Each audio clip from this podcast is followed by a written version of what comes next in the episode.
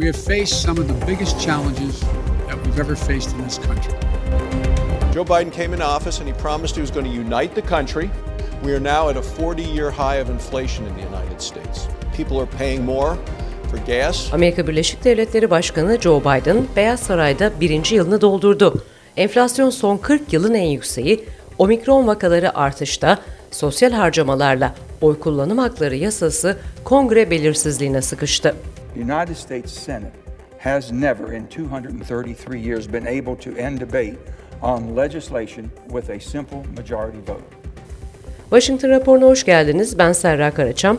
Bu hafta havacılık sektörüyle telekomünikasyon sektörü arasında havaalanları yakınında 5G kulelerinin konumlanmasına dair krizi konuşacağız. Ancak önce Amerika'nın temel meselelerine dönüyoruz. These past few years, challenges to our public health, challenges to our economy, but we're getting through it. Amerika Birleşik Devletleri Başkanı Biden birinci yılı anketlere göre görev süresinin en düşük onay oranına sahip olarak bitirdi. Bu, ara seçimlerde Temsilciler Meclisi ve Senato çoğunluklarını umutsuzca elinde tutmaya çalışan demokratlar için endişe verici bir işaret. Gallup'a göre Biden'ın onayı %40, onaylanmama oranı ise %56. Bu Gallup tarafından şimdiye kadarki en düşük ölçüm ve kuruluşun anketlerinde geçen yılki %48.9'luk onay ortalamasının oldukça altında. Kongre ara seçimleri öncesinde ülke çapında oylama prosedürlerini etkileyecek oy kullanım hakları düzenlemesi Biden'ın partisinin iki senatörünün de katılmasıyla Cumhuriyetçilerin engeline takıldı. Senatörler, Senato'da bir yasanın tartışılmasını sonlandırmak için basit çoğunluğun yeterli olmasına dair değişiklik düzenlemesine onay vermiyor. Cannot protect the right to vote, which is the cornerstone of our democracy, then the Senate rules must be reformed. Must be reformed. Başkan Biden'ın göreve gelişinin birinci yılı konuşmasında Rusya'nın Ukrayna'ya olası küçük bir saldırı gerçekleştirmesi durumunda verilecek cevaba dair kullandığı ifade krize yol açtı. Biden bir gün sonra Rus askerlerinin Ukrayna'ya girmesi işgaldir diyerek ifadesini düzeltti. Küçük bir alanı işgalle büyük bir işgalin farkı olmadığını izah etti. I've been absolutely clear with President Putin. He has no misunderstanding. If any any assembled Russian units move across the Ukrainian border, that is an invasion. Amerikan Dışişleri Bakanı Blinken ise Ukraynalı mevkidaşıyla çarşamba günü Kiev'de bir araya geldi.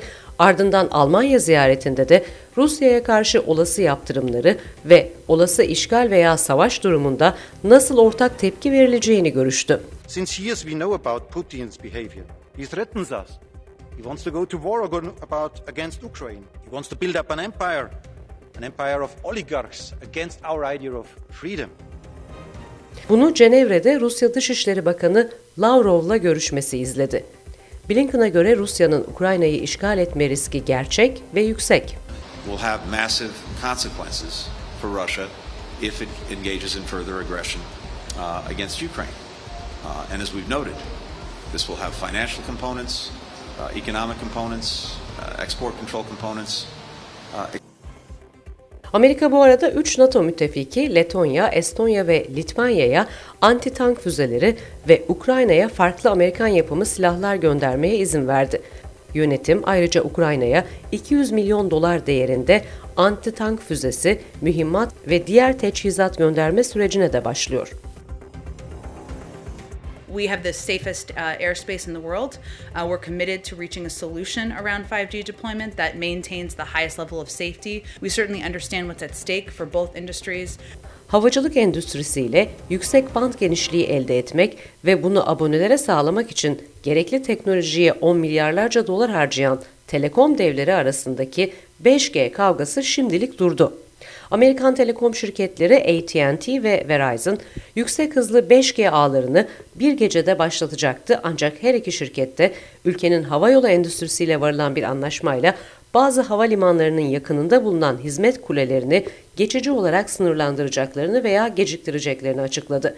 Ancak kalıcı bir düzenlemede anlaşma sağlanabilmiş değil. CEOs of the major airlines in the United States were saying they were going to have to cancel a ton of flights Global hava yolu şirketi Emirates de dahil olmak üzere dünyanın dört bir yanındaki hava yolları Amerika'ya giden uçuşları iptal etmek veya değiştirmek için paniğe kapıldı.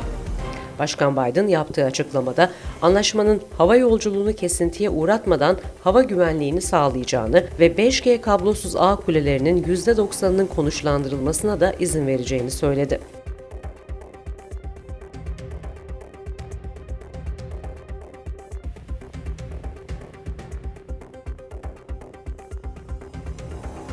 Washington raporunda bu hafta konuğum Bilgi Teknolojileri ve İletişim Kurumu Spektrum Yönetimi Daire Başkanı ve Bilişim Başuzmanı Afşin Büyükbaş. Afşin Bey hoş geldiniz. Hoş bulduk. Teşekkür ediyoruz vakit ayırdığınız için. Havacılık ve uydu telekomünikasyon teknolojileri şirketleri Amerika'da 5G ile ilgili büyük bir çatışma yaşadılar. Yönetim de bu işin içinden çıkamadı. Havacılık açısından 5G kulelerinin alanlara yakın konumlanmasının riskleri neler? Nasıl bir e, etkileşim söz konusu ve illa bu lokasyonlarda mı konumlanması gerekiyor? Evet, e, öncelikle e, radyo altimetre diye bir cihazdan bahsetmek istiyorum. Bu uçaklarda bulunan bir cihaz. Bunun temel işlevi uçuşun yaklaşma, iniş ve tırmanma aşamaları sırasında doğru yükseklik ölçümleri sağlamak. E, ayrıca bu altimetre bilgisi yani uçuşun irtifa bilgisi e, belirli e, irtifadaki uçuşlarda uçağın güvenli bir şekilde inebil, inebileceği irtifayı belirlemek için e, çeşitli ekipmanlarda mesela hava durumu radarında, rüzgar kesme algılamasında veya diğer cihazlarda da kullanılabilen bir bilgiyi sağlıyor. E, bu radyo altimetreleri e, belirli frekans aralıklarında çalışıyor ve kritik e, uçak güvenlik sistemi bu sistem. E, ve e, uçuşun herhangi bir aşamasında eğer bu radyo altimetrelerinin işlevine zararlı bir müdahale olursa ciddi bir güvenlik riski oluşuyor. E, burada 5G'nin kullandığı frekanslar da bu frekanslara, radyo altimetrelerin frekanslarına yakın e, frekanslar. E, Avrupa'da, bizim de içinde bulunduğumuz Avrupa bölgesinde 3.4 ila 3.8 GHz bandı tanımlandı 5G e, ve 31 Avrupa ülkesi bizden farklı olarak e, Amerika Birleşik Devletleri'nde 5G bandı 3.98 GHz'e kadar uzan, uzanıyor. E, bu nedenle e, mobil operatörler işte bu frekansları kullanmak için 2021 yılında 81 frekans ücreti ödedi Amerika'da. Tabii havacılık endüstrisi e, Amerika Birleşik Devletleri'nde 5G hizmetinin e, bu 4.2 yani radyo altimetrelerinin frekanslarına e, yakın yerlerde çalıştıkları için endişe ediyor. Burada hakları da var doğrusu. Bizim dahil olduğumuz Avrupa'da böyle bir risk bulunmuyor ve çünkü arada çok büyük bir boşluk var Zaten e, Avrupa Birliği'nin Havacılık Güvenliği Ajansı e, Avrupa'da e, radyo altimetrelerden e, e uzak olduğu için e, ABD'deki güvenlik uygulamalarını Avrupa'da hayata geçirmeyeceğini duyurdu. Burada e, özellikle konu Boeing'in bir bildiriminden başladı aslında uçak üreticisi Boeing. E, ABD'de bazı havalimanlarına büyük havayolu şirketleri bazı sefer iptalleri yaptı. Bazı hava yolları ise etkilenen uçakları ile uçmanın güvenli olacağı ve normal operasyonların e, devam edeceği konusunda Boeing'den izin aldıklarını da açıkladılar. Anlaşılıyor ki bu konuda bazı bilgi eksiklikleri var.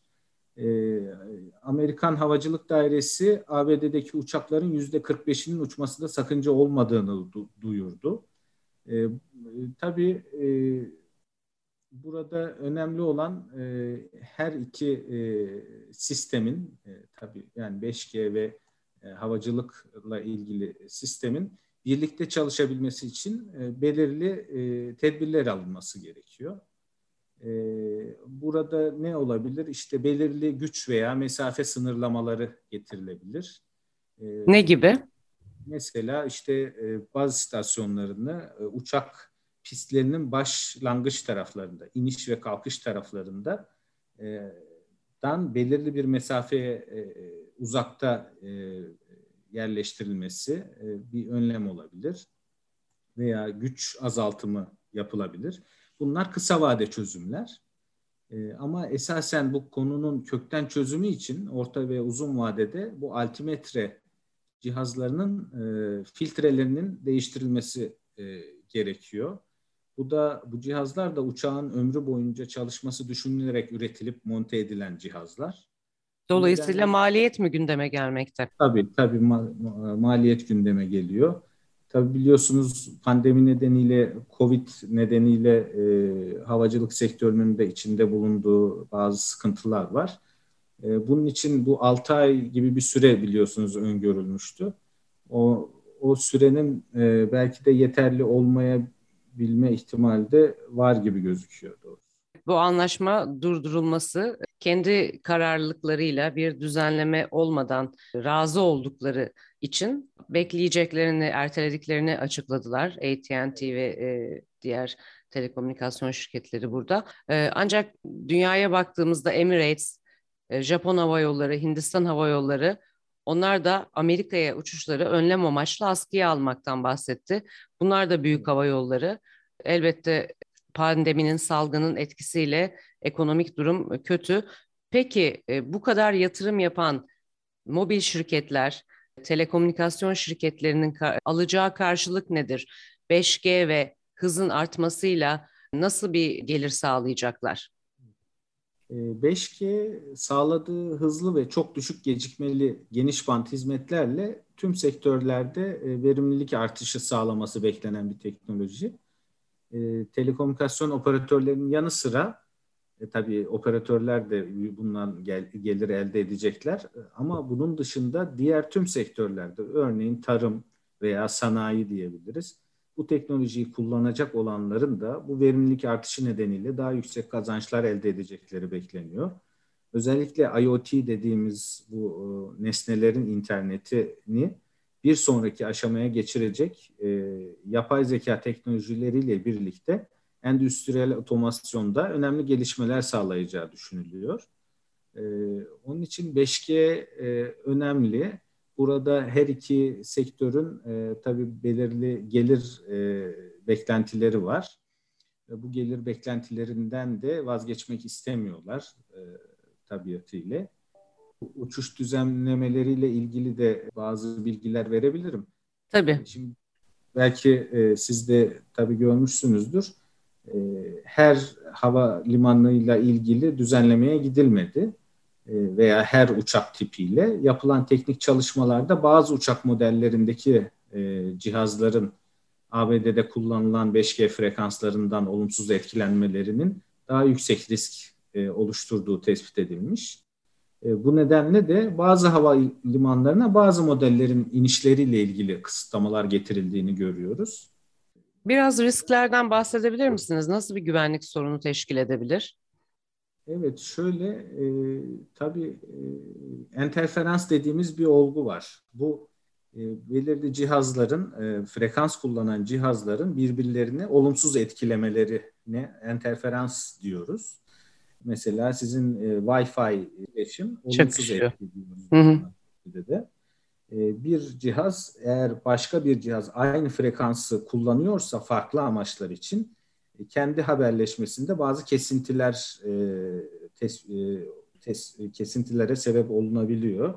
Bu da e, tabii orada e, ki e, e, yapılan haberleşmenin ne kadar kritik olduğuyla e, ilintili. Eğer çok kritik bir haberleşme gerçekleştiriyorsanız her, e, tüm interferanslardan, tüm olumsuz etkilerden korunmak zorundasınız. E, bu e, uçuş cihazları da bu tipteki cihazlar. E, dediğimiz gibi Avrupa'da bu yönde herhangi bir etki tespit edilemedi ve e, şu anda da ülkemizde de e, biz bazı deneme izinleri de verdiğimiz oldu 5G ile ilgili. E, burada e, bir e, önlem alınmasına gerek olmadığı Avrupa Uçuş Ajansı tarafından da kabul edildi ama biz yine de belirli tedbirler alıyoruz. Peki 5G üretim açısından da çok önemli diyorsunuz. Bir taraftan gelir de getirecek, daha fazla kullanılacak e, başka alanlarda da sadece internet kullanıcısı veya mobil kullanıcılarda değil. Bunun maliyetiyle ilgili ve tüketiciye e, yani hızlı bu internetin fiyatı da ucuz olacak mı? Ee, tabii e, her yeni teknoloji geldiğinde birçok cihaz değişikliği oluyor. Terminal cihazları başta olmak üzere şebekede kullanılan cihazlarda da geliştirmeler, update etmeler ihtiyacı doğuyor. Ee, burada kapsama alanıyla da tabii bu ilgili. Ne kadar kapsamayı ne kadar sürede sağlayacaksınız ve bu kapsama sağladığınız yerlerden ne kadar gelir elde edeceksiniz? Burada ülkelerin farklı yönelimleri bulunabiliyor. Ee, operatörler öncelikle ticari olarak getirisi fazla olan yerlere kurulum yapmayı tercih edebiliyorlar. Ancak bizim kurumumuz gibi, BTK gibi düzenleyici kuruluşlar e, sayısal uçurum dediğimiz hizmetlere erişimde eşitliğe e, ulaşabilmek için kapsama yükümlülükleri uyguluyoruz. 5G'de de bu kapsama yükümlülükleri devam edecek. 5G e, sadece hızlı internet erişimi demek değil aslında. Özellikle bu endüstriyel otomasyonda da geniş şekilde kullanılacağı beklenen bir teknoloji. Ee, özellikle biz bunların organize sanayi bölgelerinde de e, öncelikli olarak yayılım alanı e, bulacağını düşünüyoruz. E, tabii yani internet erişimi her alanda e, ihtiyaç olan bir e artık lüksten öte bir e, ihtiyaç haline geldi. Burada ülkemizdeki ücretler de gerçekten e, dünyaya bakıldığında e, gelir e, kişi başına düşen gelir dikkate alınsa dahi oldukça düşük durumda. E, belki fark edilmiştir bu son fiyat artışlarından e, haberleşme sektörü e, neredeyse hiç etkilenmedi diyebiliriz. E, Birçok işte elektrikte olsun, doğalgazda olsun farklı e, fiyatlar e, yürürlüğe girmesine rağmen haberleşme sektörüyle ilgili herhangi bir artış olmadı. E, 5G geldiğinde de bunun hani e, sırf 5G geldi diye farklı bir fiyatta olması zaten beklenmiyor. Nasıl 2G'den 3G'ye, 3G'den 4.5G'ye geçtiysek 4.5G'den de 5G'ye geçerken e, yine e, işte gigabyte başına ücretler e, devam edecektir.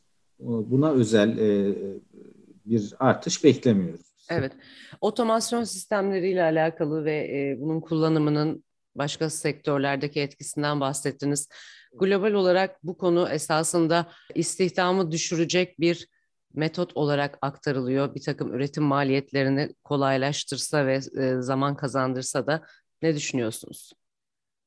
Ee, şimdi e, evet yani bazı sektörlerde böyle etkileri olabilir ama bazı sektörlerde de yeni iş alanları açma e, durumları da olabilir. E, bunu yani teknoloji geliştikçe tabii çok farklı etkileri olabiliyor. Böyle tek taraflı düşünmemekte fayda var. İşte biliyorsunuz mesela kargo sektörü bu işte evde kal döneminde büyük patlama yaptı. Yani orada çok fazla bir e, istihdam ihtiyacı ortaya çıktı örneğin. Online satışlar arttı. Tabii online satışlar arttı. İnsanlar belki mağazalara gidip mağazalardan e, alışveriş yapmadılar. Belki mağazalarda istihdam e, fazlası ortaya çıktı diyebiliriz. Ama bu başka bir sektöre işte kurye sektörüne bir pozitif etki e, yaratmış oldu. Aynı bunun gibi 5G'nin e, de e, getirdiği e, faydalar farklı sektörlerde farklı istihdam ihtiyaçları ortaya çıkaracaktır. Bu tabii yani burada kaçış yok maalesef. Teknolojinin getirdiği faydalardan yararlanmamız gerekiyor. Burada strateji ve politikaların da gerektiği şekilde uygulanması halinde bir sorun oluşacağını düşünmüyoruz. Peki Amerika'daki düzenlemelere e, Avrupa'dan bahsettiniz. E, bu sorun çıkmadı. E, teknoloji, telekomünikasyon teknoloji şirketleriyle havacılık arasında. Amerika'da da Biden ikisinin arasında uzlaşmayı sağlamaya çalıştı ve dengede kalmayı tercih etti. Nasıl bir düzenleme olmalı yönetimler için? Şimdi günümüzde özellikle pandemi sonrasında güvenlik ve sağlık dendiğinde artık akan sular durmaya başladı. Daha öncesinde bu kadar bunun farkında değildik. Biz bile e, düzenleyici kurumlar e, bazı eski mevzuattan kalan e, hükümlerimiz vardı. Gerek işte yönetmeliklerimizde gerek lisanslarımızda işte mücbir sebepler, işte e, pandemi falan gibi Biz derdik ki ya bu, bu maddelere ne gerek var bu kadar sıkı şekilde e, yapılmasına? Allah Allah neden kondu acaba diye düşünürdük ama Covid ile birlikte bunun da ne kadar önemli olduğu tüm dünyada ortaya çıktı.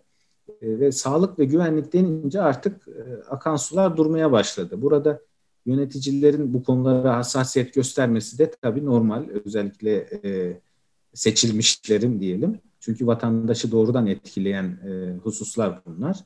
E, bazı sektörlerde e, tabii tekniği aşan e, bazı sorunlar olabiliyor. Sektörler arasında diyelim.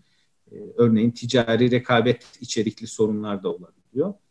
Ancak sorunlar teknik olduğunda e, bunların çözümünde daha basit. Örneğin işte bu e, havalimanları, havacılık sektörüyle haberleşme sektörü arasındaki sorun ilk bakıldığında daha e, teknik olarak gözüküyor ve çözüm de sonuçta e, bir noktada ortaya çıkacaktır. Şu anki durumda e, hava yolu şirketleri bu yatırımları yapmaya, bu önlemlerle ilgili ekipmanları almaya itiliyor. 6 ay bir süre verilerek böyle görünüyor buradan. Evet, e, öyle olacağı görülüyor. Tabii ama geçici süre içinde e, bu baz istasyonlarının e, pistlere daha uzak yerleştirilmesi konusunda haberleşme sektöründe orada bazı şöyle kayıpları olacak. Özellikle işte bu pist yakınlarında yolcu salonlarında artık normal büyük bir baz istasyonu yerine daha küçük baz istasyonları bu işte e, pikosel dediğimiz veya femtosel dediğimiz tipteki daha küçük kapsamalı, gücü düşük baz istasyonları ama daha fazla sayıda kurmak zorunda kalacaklar. Onların da böyle e, fazla maliyetleri olacak veya e, kullanıcılar artık uçakta e, otururken, uçuşu beklerken 5G'den faydalanamayacaklar mesela e, bu süre içerisinde. Bu da tabii hem operatör için de bir kayıp anlamına geliyor. E, bu ama şu an telekomünikasyon şirketleri planlarını uygulamak istese e, bunun önünde bir engel yok Amerika'da. Doğru, evet engel yok. Ee, engel yok. Bu biraz e, şeye de bağlıyorum ben bunu. Orada aslında bizim BTK'mız gibi orada da FCC diye bir kurum var Amerika Birleşik Devletleri'nde. Onların da bugüne kadar e, bu yönde herhangi bir e, önlem demeyelim. Problemin olup olmayacağı da çok net olmadığı için önlem diyemiyorum ama bir öngörüyle e, bunları teste tabi tutup işte ne kadar sorun var, bu sorunun üstesinden nasıl gelinebilir, ne kadar süre verilmelidir yönünde çalışmalarını biz duymadık. Çünkü olsa biz de sürekli takip ediyoruz kendi açımızdan. Burada bir... E, Hayata geçeceği sırada sadece diğer açıklama geldi. Evet çok Oldukça geç. geç. Yani, her şey için artık çok geçti e, bu tartışma için. E, bu öngörülemeyen bir durum olarak düşünüyorum ben Amerika açısından. Peki çok teşekkür ediyoruz. Eklemek istediğiniz bir şey var mı? E, rica ederim. Ben teşekkür ederim. Ben e, belki şunu tekrarlamamda fayda var. Bu Amerika Birleşik Devletleri'ne has bir sorundur. Ülkemizde ve Avrupa'da böyle bir sorunun e, ortaya çıkması hiç beklenmemektedir. Ancak tabii bizim uçaklarımız da ABD'ye gittiği için e, onu bizim e, uçuş şirketlerimiz ayrıca değerlendiriyorlar. Kendi üreticileriyle birlikte gerekli kararları veriyorlardır. Çok teşekkür ediyoruz Sayın Afşin Büyükbaş. Bilgi Teknolojileri ve İletişim Kurumu, Spektrum Yönetimi Daire Başkanı ve Bilişim Başuzmanı. Ee, iyi çalışmalar diliyoruz. Teşekkür ederim size.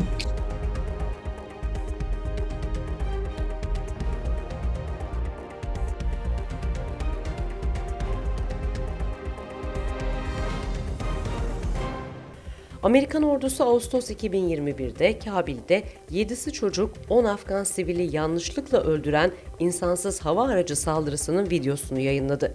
Görüntüler New York Times'ın talebiyle bilgi edinme yasası kapsamında yayınlandı. Demokratlar ise görüntülerin yayınlanması ardından Perşembe günü Başkan Biden'a Amerika'nın terörle mücadele politikasını gözden geçirmesi ve drone saldırısı stratejisini yeniden düşünmesi çağrısında bulundu. 11 senatör ve 37 meclis üyesinden gelen mektup, Amerikan Merkez Komutanlığı'nın 29 Ağustos'ta Afganistan'da 10 sivili öldüren insansız hava aracı saldırısının ilk kamuya açık görüntüsünü yayınlamasından bir gün sonra geldi. Afganistan'da zorlu kış koşulları ise insani yardım ihtiyacını artırmış durumda. UNICEF, Zekat Foundation olarak bilinen Amerika Zekat Vakfı gibi ortakların desteğiyle Afganistan'daki acil yardım ihtiyaçlarına müdahalesini genişletmeye çalışıyor. Merkezi Chicago'da bulunan ve UNICEF Amerika Birleşik Devletleri ortağı olan Amerika Zekat Vakfı inanç temelli bir kuruluş. Kurum, battaniye, dayanıklı muşamba, temiz su ve hijyen ürünleri sağlama maliyetlerinin karşılanmasına yardımcı olmak için UNICEF'in Afganistan'daki çalışmasına özel 200 bin dolarlık bağışla katkıda bulunuyor. Yardımlarla 37 bini çocuk olmak üzere 10 bin aileye erzak ve kışlık yiyecek sağlanıyor. Geçtiğimiz hafta sonu Teksas'ta sinagogda yaşanan rehin alma eylemi ardından FBI ve İç Güvenlik Bakanlığı yetkilileri inanç temelli toplulukların büyük olasılıkla şiddetin hedefi olmaya devam edeceği konusunda uyardı. Eyalet yönetimleri ve yerel ortaklar toplu etkinlikler ve ibadethanelerdeki güvenlik önlemlerini değerlendirmeye çağrıldı. Diğer taraftansa 11 Eylül sonrası başlatılan Müslümanlara yönelik fişleme ve izleme uygulamaları hafifletilse de hala atılması gereken adımlara dikkat çekiliyor. Biden yönetimi ise çeşitliliği kadrolara yansıtmayı sürdürüyor. Biden ilk Amerikalı Müslüman kadın federal mahkeme yargıcını aday gösterdi. Bangladeş asıllı bir sivil haklar avukatı olan Nusret Cihan Chaudhuri, Amerikan Senatosu tarafından onaylanırsa New York eyaletinde bir federal bölge mahkemesinde görev yapacak. Ve Washington raporunda gelecek hafta. Gerçek adı Joe Maldonado olan Netflix'in çılgın serisi Tiger King'in yıldızı Joe Exotic'in davasında ceza yeniden belirleniyor. Joe Exotic, hayvanat bahçesi görevlisi ve hayvan hakları aktivisti olan Carol Baskin'e karşı kiralık katil ve cinayet planıyla hayvanları içeren suçlar nedeniyle 22 yıl hapis cezasına çarptırılmıştı. Cezanın 17 yıla düşmesi bekleniyor. Netflix'te yayınlanan Suç belgeselli serisi hayvan istismarı gerekçesiyle tepki çekmişti. Amerika'da yüksek mahkeme eski başkan Donald Trump'a dair 6 Ocak Beyaz Saray belgelerinin Temsilciler Meclisi'ne gönderilmesini engellemeyi reddetti. Trump, kendisine muhalif Amerikan medyası tarafından mahkemeleri kendi siyasi çıkarları için kullanma girişimleriyle suçlanıyordu. Yüksek Mahkemenin bu kararı komitenin Kapitol'e saldırı öncesi ve sonrasında Beyaz Saray batı kanadında neler olduğunu anlamasına izin verecek. 6 Ocak Seçim Komitesi, Kapitol isyanı ile ilgili soruşturmalar için eski başkan Trump'ın o zaman danışmanı da olan kızı Ivanka Trump'la görüşmek isteyen bir bildirim yayınladı. Ivanka için cevap çıkarılmadı ve gönüllü olarak gelmesi talep edildi. Trump ise mitinglere devam ediyor. Önümüzdeki hafta Texas Conroe'da Amerika'yı kurtarın mitingi düzenliyor. Sosyal medya da 6 Ocak komitesinin merceği altında. Perşembe günü Meta, Twitter, Reddit ve Alphabet'in CEO'ları sosyal medya platformlarının Amerikan başkentine yapılan 6 Ocak saldırısındaki rollerine ilişkin komiteye belge sunacak. Komite, sosyal medyanın saldırının organizasyonundaki rolünü, yanlış bilgileri ve aşırılığı yaymak için şirketlerin sitelerinin nasıl kullanıldığına dair bilgileri araştırıyor. Rusya Dışişleri Bakanlığı'nın 1 Aralık 2021'de yaptığı açıklamaya göre Rusya 3 yıldan fazla süredir Moskova'da bulunan Amerikan Büyükelçiliği personeline 31 Ocağı kadar Rusya'yı terk etmelerini emretti. Bu süre önümüzdeki hafta doluyor. Hareket, Rusya'nın Amerikan Büyükelçisi'nin Kasım ayı sonlarında 27 Rus diplomat ve ailelerinin Amerika'dan sınır dışı edildiğini ve 30 Ocağı kadar ayrılacağını söylemesinin ardından geldi.